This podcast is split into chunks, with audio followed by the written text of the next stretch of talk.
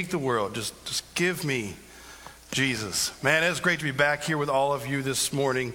Good morning to all of you who are joining us online. We love the fact that you're engaging us that way. Um, if you're new with us, welcome. Welcome to Vertical. We love the fact that you were here. We love the fact that you got up and to come and hang with us today.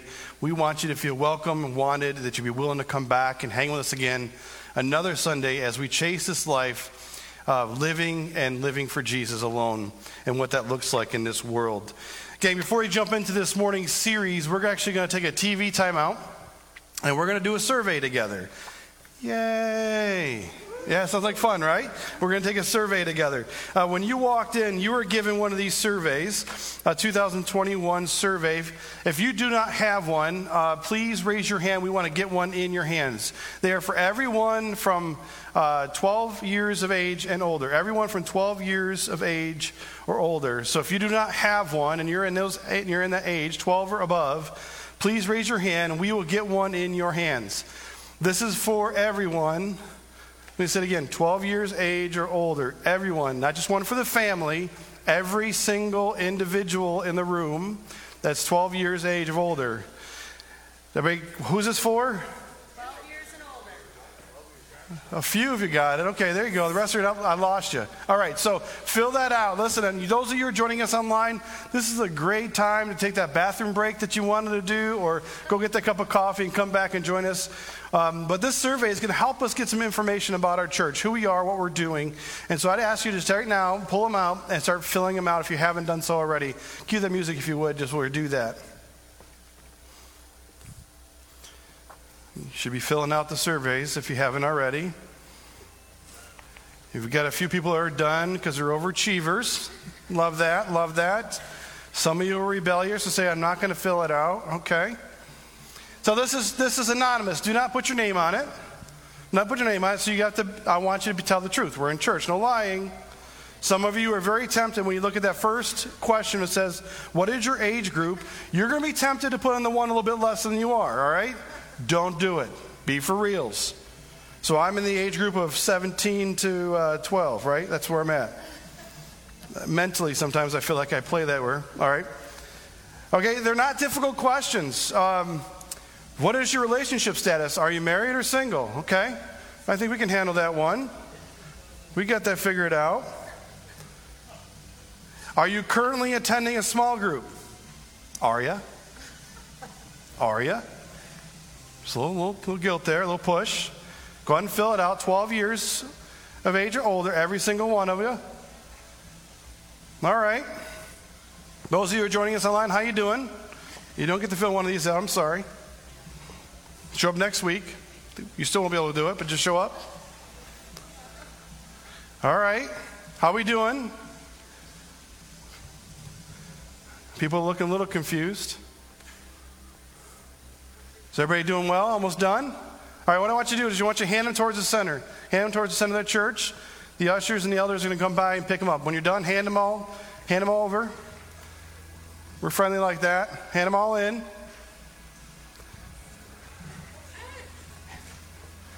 No rushing the person next to you. This is a serious business.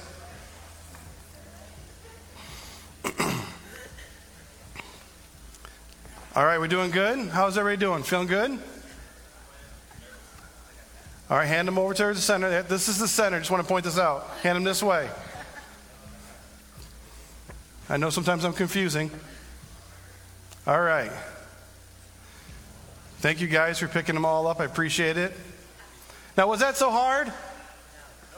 No. Was that tough? Come on. So thank you for taking the time and doing that because I've always said good information helps us make good decisions.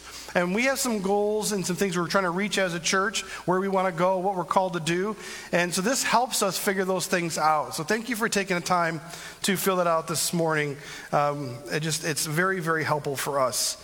Um, all right, so gang, let's jump into this new series. Open your Bibles, if you would, to 2 Peter chapter 1. 2 Peter chapter 1, we'll be starting in verse 19 here in a few minutes. 2 Peter chapter 1, verse 19. Um, and we're going to step into a series called The Good Book, which I'm absolutely stoked for us to walk through as a church. See, over the years, the Bible was affectionately known as the Good Book. And it started centuries ago as a way to point people to Scripture. When people would come against a situation or walk into a situation, someone would always say, Well, the good book says, or according to the good book. And, and they did that as a way to point people to God's truth and bring God's truth into that situation. He said, Don't take your own wisdom, don't take the world's wisdom, but we're in a situation, I want to bring God's wisdom into this conversation. And the reason why they called it the good book is because people used to believe that the Bible was the Word of God. It was God's Word and it was good for life. And it was good for us to live by. Why? Simply because God is good and what He wants for us is the best for His creation. But that's not necessarily true anymore. Things are going against this. Uh, studies show that each year, fewer and fewer people believe the book to be God's Word. Fewer and fewer people believe that the Bible is God's Word. And because of that, fewer and fewer people are actually reading it. And even beyond that, fewer and fewer people believe it has any relevancy for life. There's a growing doubt that the good book is not God's book. Now, because what we walked through because of COVID and our nation being rocked a little bit for the last couple years, there has been a little bit of uptick in some positive trends with this situation. But unfortunately, it took a global pandemic and a world shutdown to make it happen. And by the way, those little positive trends are not huge, but they're a step forward. Because this is what I'm finding when I did all these studies and did this research 47% of Americans believe our country would remain the same or get better if the Bible was non existent. What? 47% of Americans. That's half our country, just about. Believe the country would just stay the same or get better if we would stop using the Bible or the Bible would just not be existent around anymore. That is crazy because our country was founded on and built on the biblical principles in this book. And this country is fading away into the point where it no longer believes. And across the nation for the past decades, there's been this idea of deauthorizing Scripture. That wasn't God who wrote the Bible. A, little stu- a study a little bit older shares that 26% of Americans believe the Bible is a bunch of fables, legends, stories, or a book of moral precepts to follow. Come on, that's crazy. How did we get here?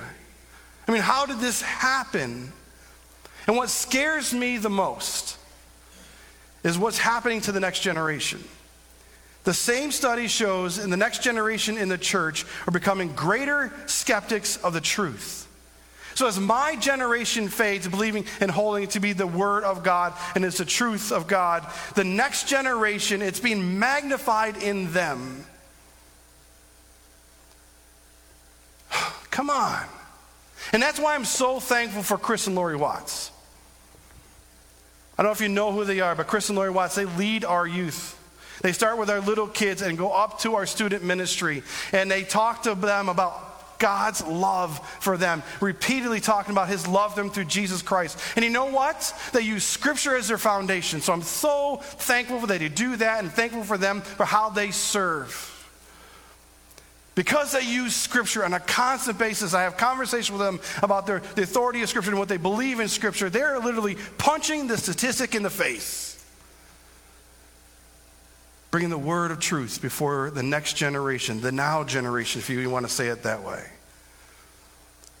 But the more I read and understand what's happening in this nation, I think it's about time as a church and all those you bring in who are skeptics to ask an honest question and seek for an honest answer. Is the good book God's book? And does it relate to me?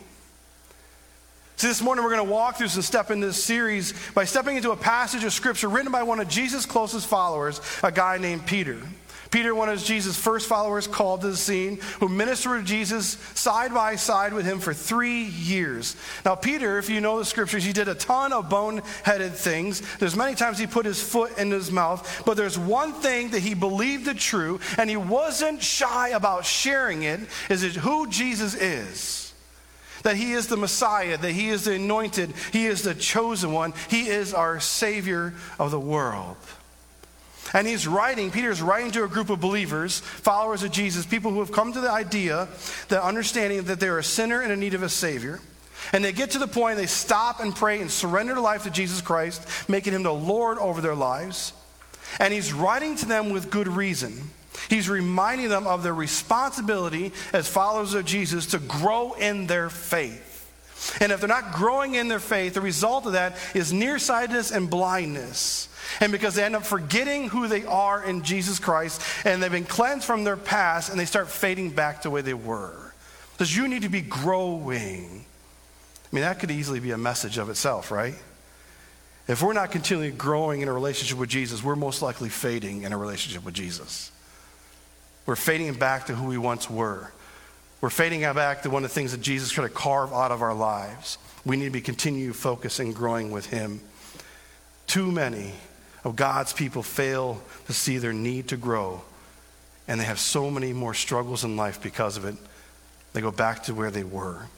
And that's why I love where Peter writes in verses 12 and 13 in chapter 1. Look at this on the screen. It says, So I will always remind you of these things, even though you know them and are firmly established in the truth now you have, I think it is right to refresh your memory as long as I live in the tent of this body. Let's just stop there.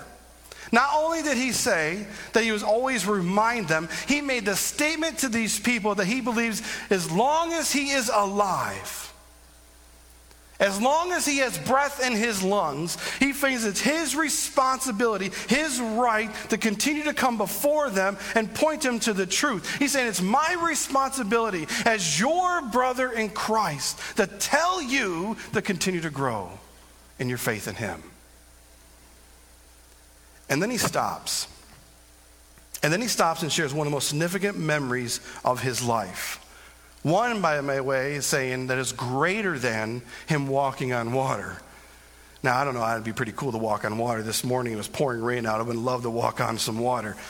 But what he shares with us is totally awesome. He looks back to when he, John, and James went on a mountaintop with Jesus and witnessed Jesus in all God's glory.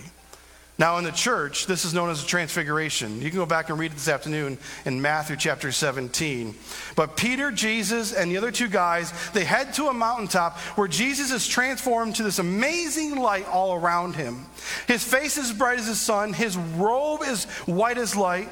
And it, this is a once in a lifetime situation. And Peter's right there before Jesus. And they, all these guys saw God's glory shine in and through and on Jesus himself. And it's in this awesome moment that Peter realizes that maybe this is a situation that he shouldn't be present. And a great cloud comes together, Matthew 17, it tells us this. Great cloud comes in and covers them all, and Peter hears the voice of God speaking to him, and it says, This is my son, whom I love. And with him I am well pleased. And he says, Listen to him. So Peter's on this mountaintop with Jesus and his other two guys, and God speaks into his life. It was a direct message from God to him, telling him who Jesus is and what they need to do. It was God speaking to man, God speaking to his creation, God speaking to the one and those he loves. And if you look back and read, those words are very, very clear. This is my son, whom I love. I am pleased with him. Listen to him. And all this matters. This whole thing sets up to what Peter says next. Look at this on the screen, verse 19. We also have a prophetic message as something completely reliable. We also have a prophetic message as something completely reliable. Peter took this amazing moment where he heard God speak directly to him and he equated it to the prophetic message of the Word of God written. This book in my hands. God just, because God spoke to me on this mountain, He is speaking to you through the Word. Come on. That's crazy, right? It just, just as God spoke to me, like I verbally heard him speak out about his son, he is speaking to you, church, your followers, through the word called Scripture. And then he takes it one step further. He qualifies his statement. and he says, This prophetic message is from God that's completely reliable. Completely reliable. The Word of God, written, preserved, and passed down from generation to generation, is proclaimed as being completely reliable. Now, I don't know about you, when I read scripture, I kind of have questions. I talk back and forth through it a lot and, and ask God some stuff. But I hear things like this. We read things like this. We hear things like this. And we ask, is it? Is it reliable? I mean, come on, all the things we've been told in this world, maybe uh, taught in some schools or people around us, our friends are saying this. I mean, is the Word of God reliable? Is the Bible reliable? And we start questioning what we think we know to be true. I mean, we come to church. You've been maybe coming to church all your life, and we would open up this book. I say, open your Bibles to blah, blah, blah, and we have a conversation through it. But you may be questioning, okay, can I even trust it? How do I know that this is reliable? How do I know what he's saying is reliable? And see, it's right here where the darkness of this world, the hurt of this world, reveals itself into our life. We start asking, is it reliable? Because we ask, we hear these things, like, how can it be? How can this be? Because we, what happens over, we experience things in life, we get cynical hearts. We experience and get hurt in life, we have cynical hearts. And what we weaved its way into how we think. And the idea that someone or something is completely reliable is absolutely foreign to us. Why? Because people have been unreliable in our lives. In our families, people that we have cared for or loved have been un- unreliable. Co-workers have been unreliable. Our friends have talked behind our back. They have been unreliable in our lives. Parents who have disappeared, they were unreliable. Parents who were never around, they were un- unreliable. Parents who broke promises, who could never keep them, they were unreliable. Bosses messing with our lives, messing with our schedules, they became unreliable. Giving promotions to other people who they favored, not who was due, they were unreliable. Friends, people in our lives have lied, cheated, and stolen from us. And so we see this idea, and what happens, the wave of brokenness in the world comes crashing into our lives, and it's hard for us to believe that anything is completely reliable. I mean, shoot, look at the weather this morning. Completely unreliable. It was downright pouring early when he came in this morning. And by the way, I shared that in the first service. I said, hey, it's probably going to be sunshine and rainbows possibly when you get out. And guess what I was doing? I didn't see a rainbow, but I saw some sunshine. The one thing about this Indiana weather, like when we came, it's, it's completely unreliable. People sent me like memes and all sorts of stuff. In fact, one, one person, I can't remember who it was, told Steph and I, they said, Welcome to the armpit of Indiana. And I was like, Well, I wouldn't put that on a t shirt or a bumper sticker anywheres. But they're talking about the weather, just it's so crazy, it's unreliable.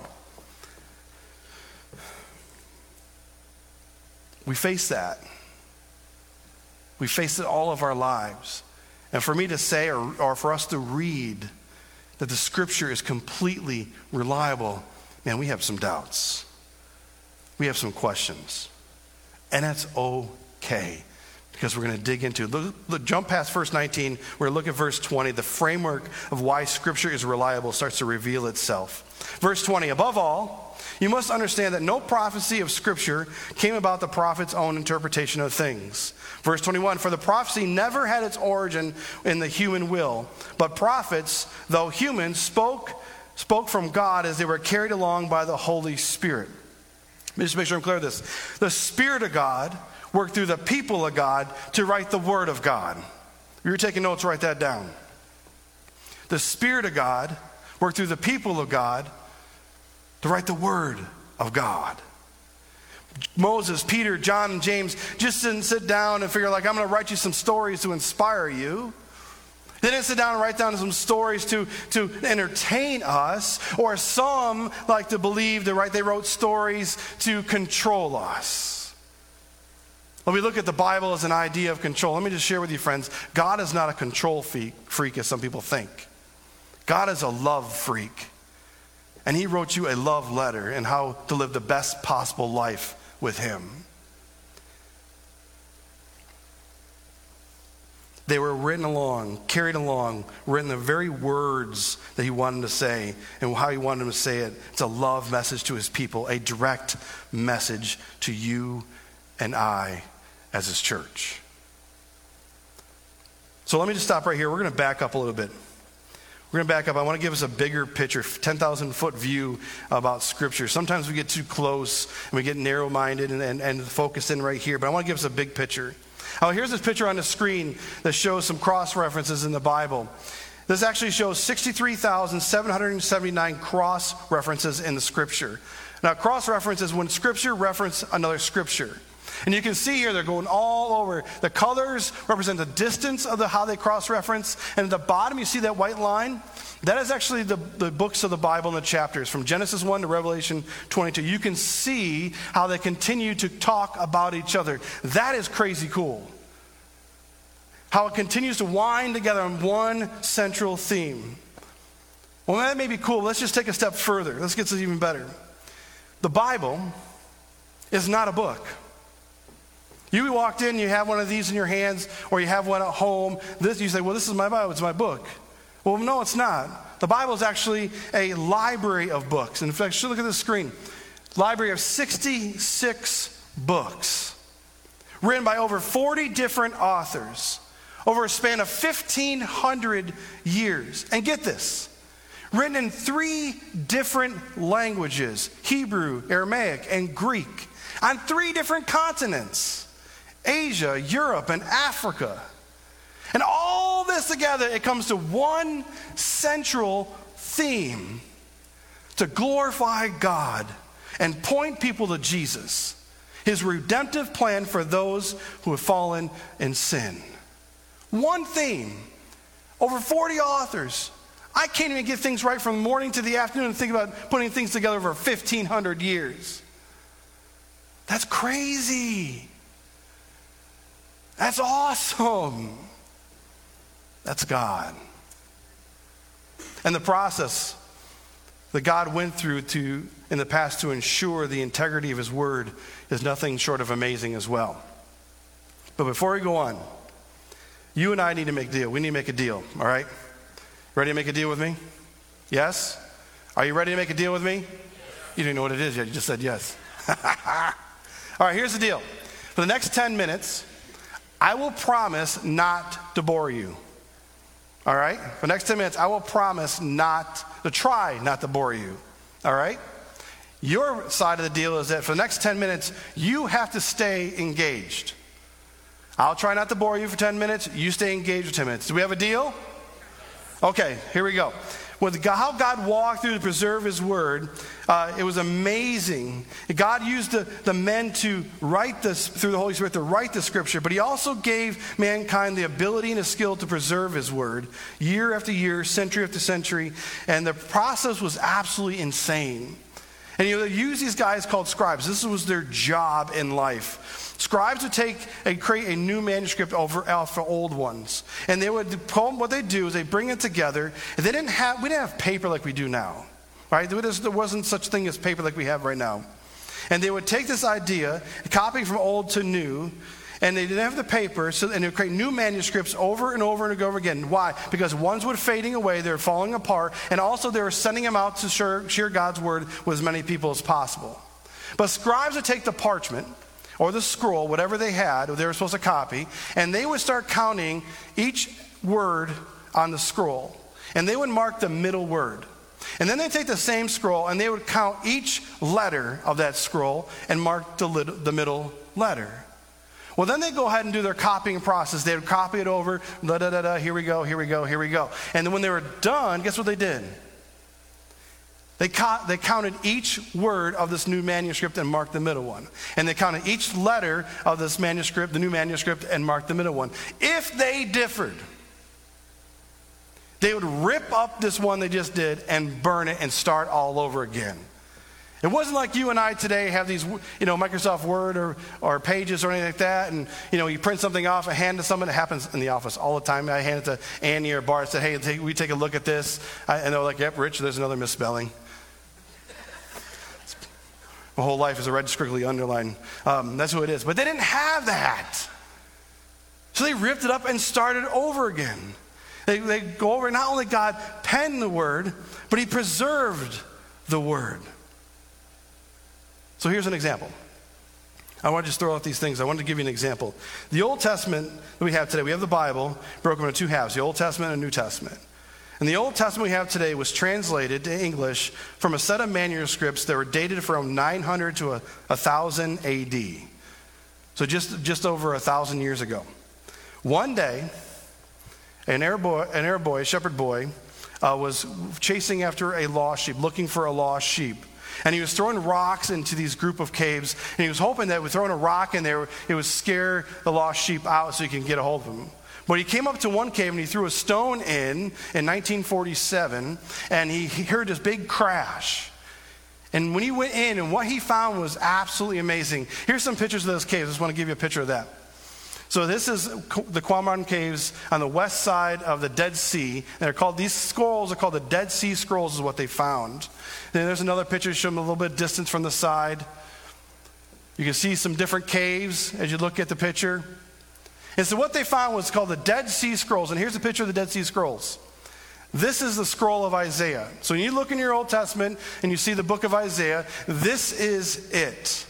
And then what they did is they took the scrolls that they found and compared to what we what they had when they translated from, and they're like, man, these are almost identical.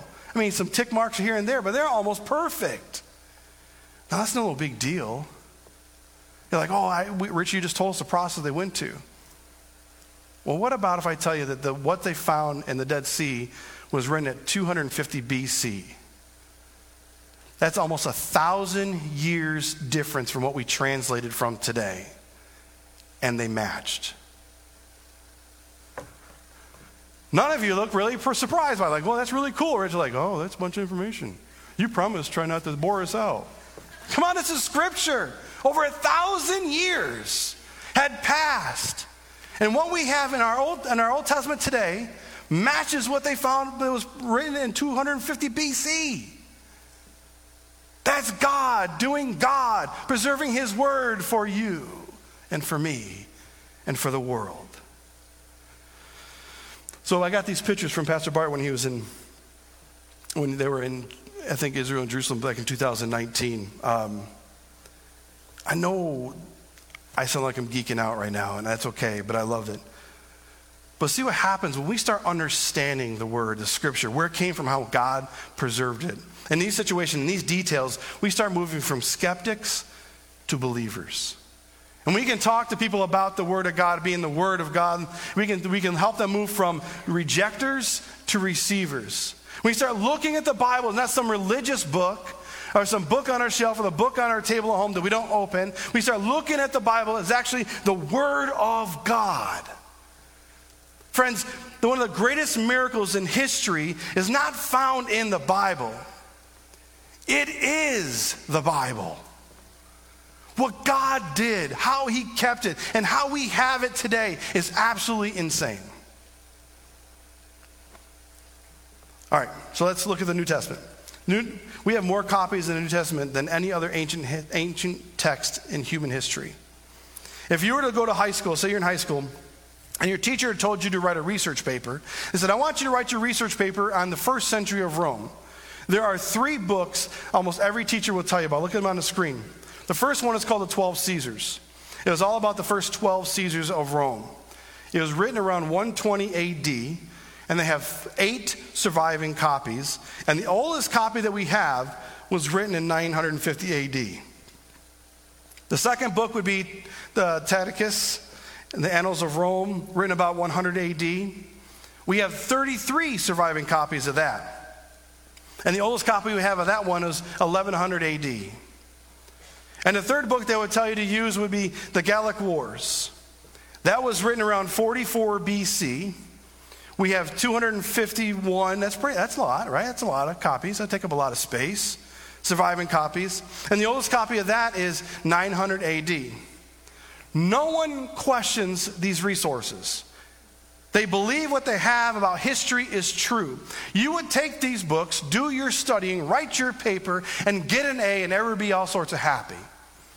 Now, The rebel in me really wants you to do something like this and write on your works cited page, I'm not sure if these references are true. Don't do that, I was just joking. I mean, that's just because you don't know. Because here's the situation the New Testament was written between 50 and 100 AD. Guess how many copies of manuscripts, full and part, that we have? How many copies do you think of the, of the New Testament do we have in full and part? 20? 50? About 100? May say 500? A thousand? 1500? Friends, look at this. We have over 5,795 partial and full manuscripts in Greek. Oh, it gets better. Look at this. We have over 23,769 manuscripts in nine different languages. Look at the numbers. What they say is true and what we actually have to be true. What would you put your faith in, the first century Roman, these, these books, or the New Testament that God has written for you to live in life? Really? Let's add this. I keep on just piling information. I'm sorry. This is where I'm geeking out. Uh, the oldest copy we have is 115 AD. So remember, it was written from 50 to 100. And the oldest copy we have is 115 AD. That's 15 years separated. And they match. Church, you're not getting excited about this. I only say this to tell you. You know what? Hold up your Bible if you have one. Whatever you're reading the Word of God on right now, hold it up. This is God's Word. History and proof has gone over and over again to show us to be true. I don't care what the world is telling you, the proof is in the numbers the history, what God has done to make sure His people has His word. I trust this book. I trust this book with my life. Why? Because it told me about Jesus. It told me where I stood without Jesus. And I gave my life to Jesus. And I read this book to live the best life in Jesus. What about you? What do you believe to be true? What do you hold? Do you believe this is God's word for life? Do you believe that it's reliable? Can you trust it? And here's why. Here's a, look at this. This is what God desires for us, for us to do. Why? Verse 19, we're going to jump backwards. We also have this prophetic message as something completely reliable. And you do well to pay attention to it. Why?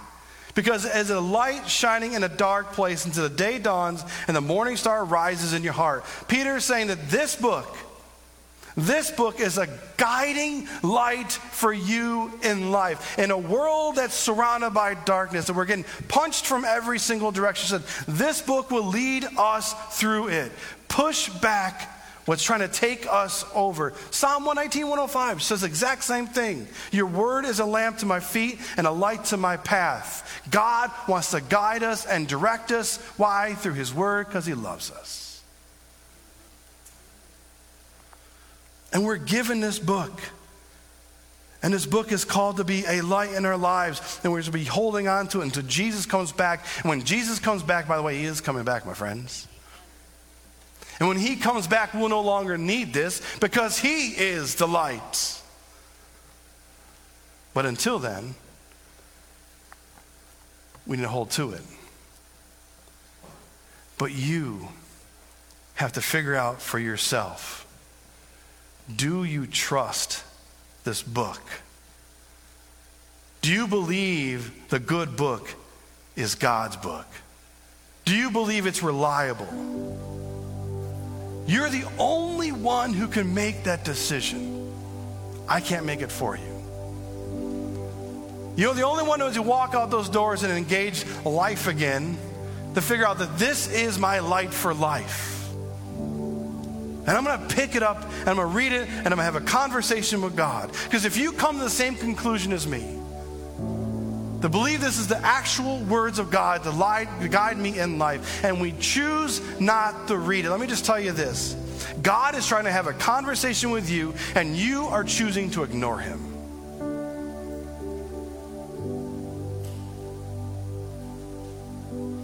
It's his life manual, how he desires his creation to live. Life is an open book, and he's given in the book. So here's what I want you to do this week I want you to commit to read the scripture for 30 days.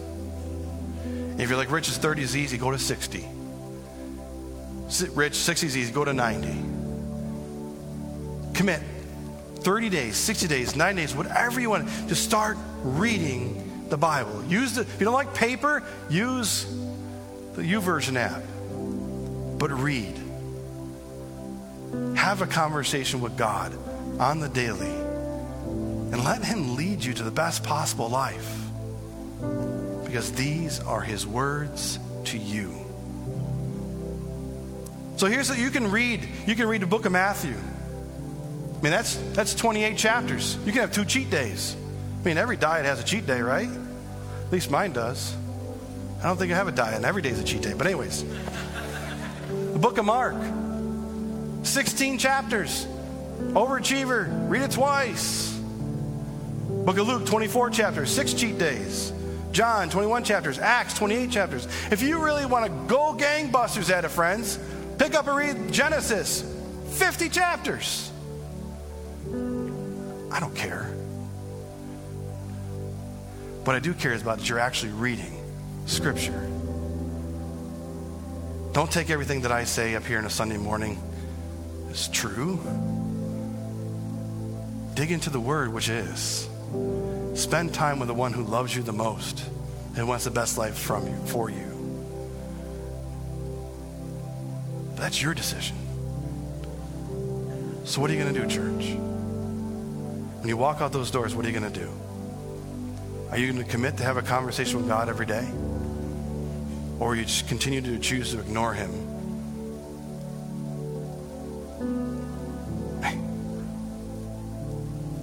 I'm praying you choose the former. I know God has shaped my life through His Word, and my prayer He will do the same for you. Are you with me? That was about three people. Are you with me? Amen. Let's pray. Father, we thank you. We thank you for your love, your mercy, and your grace in our lives. We thank you for Jesus. It Makes everything that we do and talk about and say here possible. We thank you for your word. Undeniable truth that it's your words to your people. The world wants to, to fade it away, wants to push it away, but you want it front and center in our lives. God, I pray that as we, we ra- continue through this series, that you open up our eyes to this, understanding your word, clarity, and we'll start following it, even when it's tough. Because a good book is your book. Let us hold to that truth. Undeniable evidence that you're an awesome God who speaks to his people. Now, right now, I'm going to invite our prayer team forward. And if you have things going on in your life and you want to be prayed over and prayed with, I'd ask you to come forward after service. We believe in the power of prayer. We believe that it moves the hand of God in the hearts of people. And so I'm sure there's things going on in our lives, people in this room, that you need prayer to ask you to come forward. Maybe, just maybe a simple conversation and seeing some details of historical context of the of Scripture has opened your eyes to the truth about who God is and how much He loves you. And you hear this church talk about Jesus all the time, you're trying to, and you come to the point where you want to surrender your life. Maybe that's you to this morning. I want to encourage you this morning, if that's you, to come forward the prayer teams want to pray with you and over you as you step over the threshold of faith and accept Jesus Christ as your Lord and Savior because that's the reason we exist to make more and better disciples of Jesus Christ. Or maybe you just want to just be around people and pray and hear people pray this morning. Come forward and have a conversation with some people up front who want to love on you. God, you overwhelm me with your truth. I know sometimes it's hard to understand. I know sometimes it's harder to live. But one thing I know to be true it's from you to me, it's from you to your people. That is the foundation of what we teach and say, and may we follow with all of our heart.